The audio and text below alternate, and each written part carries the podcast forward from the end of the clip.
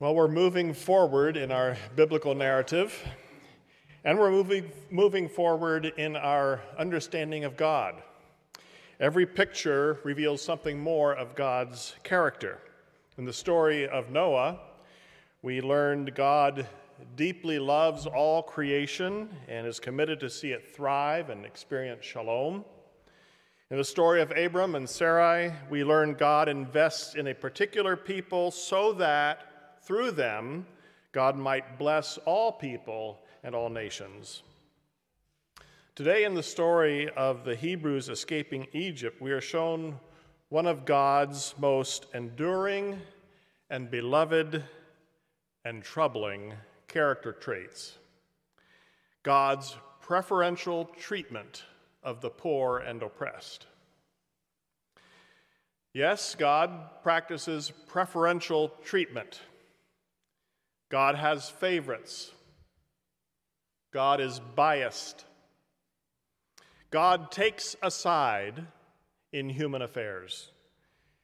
And that sounds like good news gospel for one side and maddening religious heresy for the other.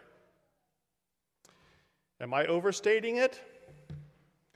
You decide after we explore Exodus. The story we read this morning is just one pivotal point in a much longer story about how the Hebrew people got to Egypt to begin with, why they ended up being enslaved, how they got out of that death trap they were in, how they coped with the sudden, unexpected freedom and all the ups and downs and ins and outs of becoming a people knit together in covenant with God. When we read the story of crossing the Red Sea all by itself, it's easy to mistakenly assume the main point of the story is to prove how powerful God is, that God can and will defy nature to part the waters and miraculously bless the people bless his people. Typically, we spend a lot of interpretive energy on that one spectacular act, parting the waters. The details are what people get into arguments about. What some people try to argue is a literal, historic description of an event, and others try to explain in more academic and rational terms that it's not what we know as the Red Sea, but a reed sea, a more marshy environment. Meanwhile, we have etched in our mind's eye the image of Charlton Heston holding up his arms in the classic movie with a hundred foot walls of water rising up on either side and thousands of Israelites and their livestock walking miles across before the sea crashes down with a fury, drowning the Egyptian army and their horses.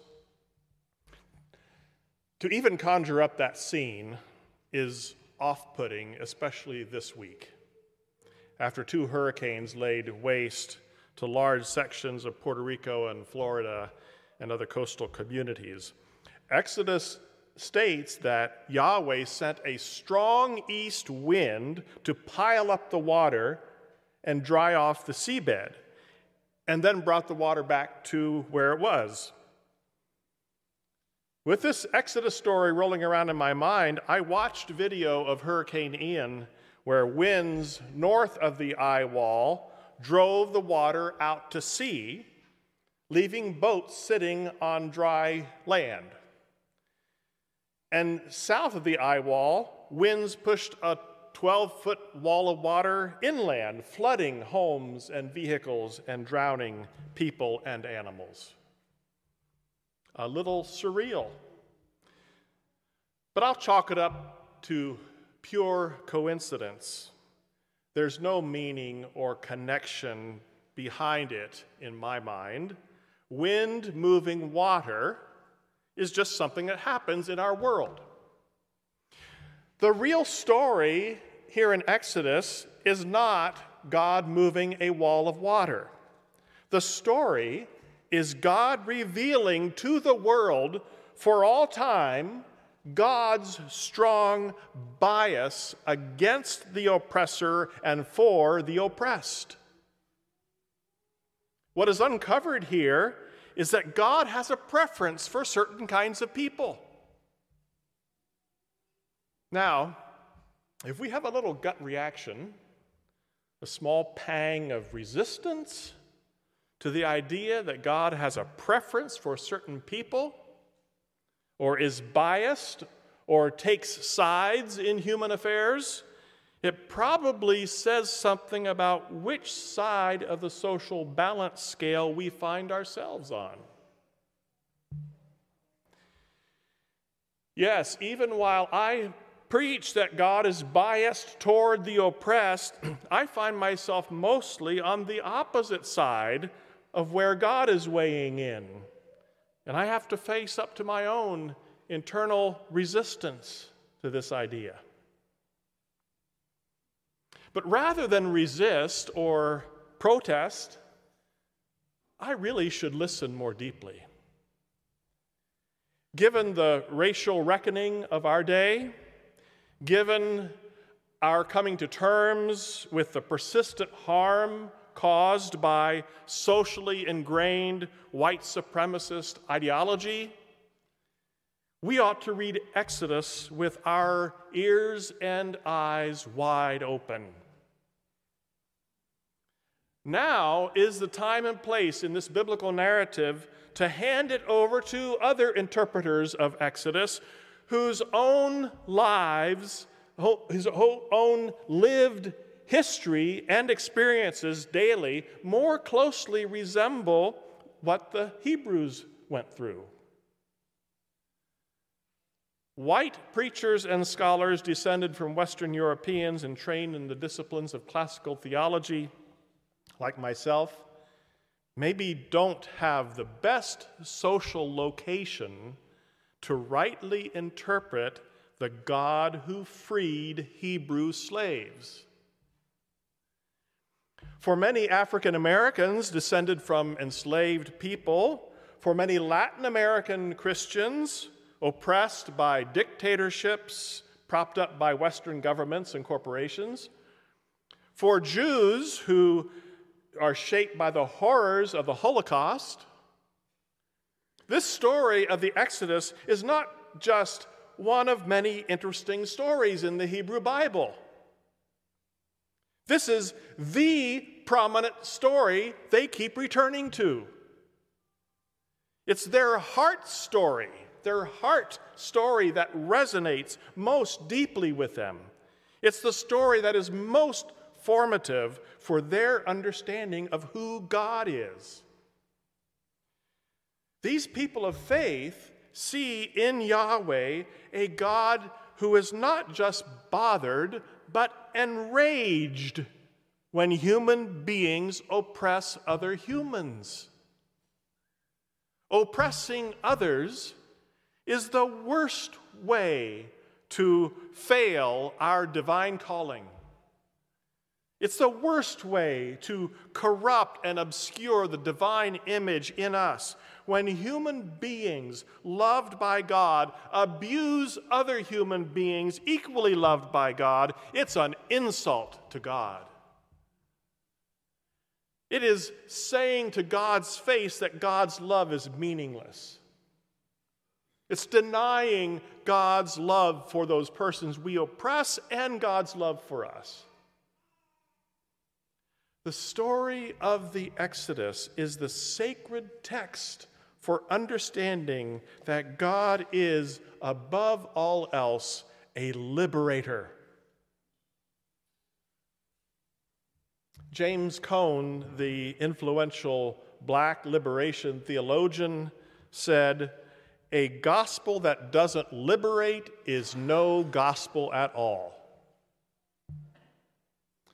In his book, God of the Oppressed, about 25 years ago, he wrote, and I quote, The biblical God is the God whose salvation is liberation. God is the God of Jesus Christ who calls the helpless and weak into a newly created existence. God not only fights for them, but takes their humiliated condition upon the divine person and thereby breaks open a new future for the poor, different from their past and present miseries. End of quote. In other words, James Cone is saying God not only became one with all humanity in the incarnation, but God became one with the oppressed in Jesus' crucifixion. Through the cross, God not only sided with the oppressed, God became the oppressed. Traditionally, white evangelicalism and Western Protestantism tend to make God's salvation entirely personal. The aim is to keep us individually from eternal damnation. Well, being saved from damnation might be good motivation for us who live in relative comfort.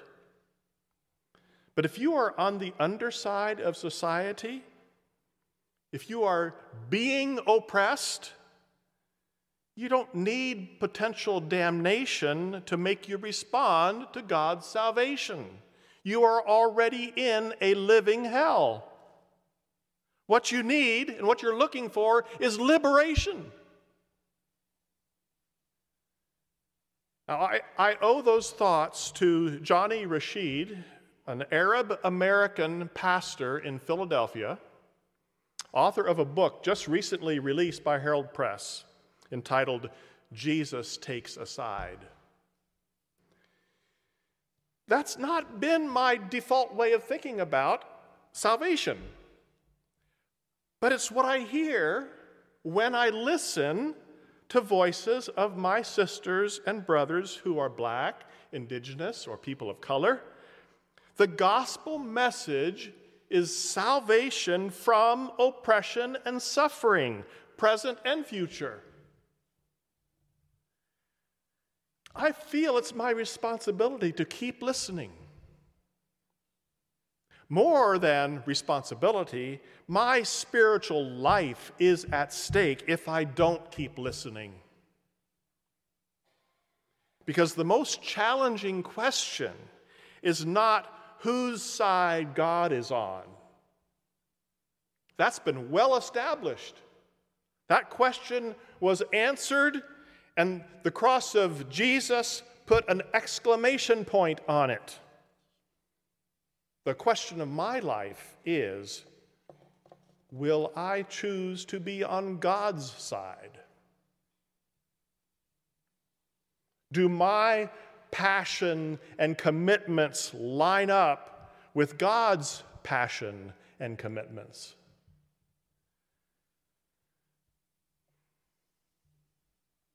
Of course, when we come to the communion table, the Lord's Supper, we come remembering our salvation. Our social location shapes how we see this table. Is this a safe little ritual involving a morsel of bread and a sip from a tiny cup? Or is this a liberation meal? Kind of like the Passover. On this World Communion Sunday, in solidarity with all our oppressed sisters and brothers around the world, in solidarity with the Black Church, the Church of Indigenous Peoples, the Church of Immigrants and Refugees, and more, I invite us to see the table that's set before us today as a meal of liberation. To see that the broken body and blood of Jesus means God becomes one with all who are oppressed, no matter what kind of oppression. And God offers, in God's act of salvation, to liberate us.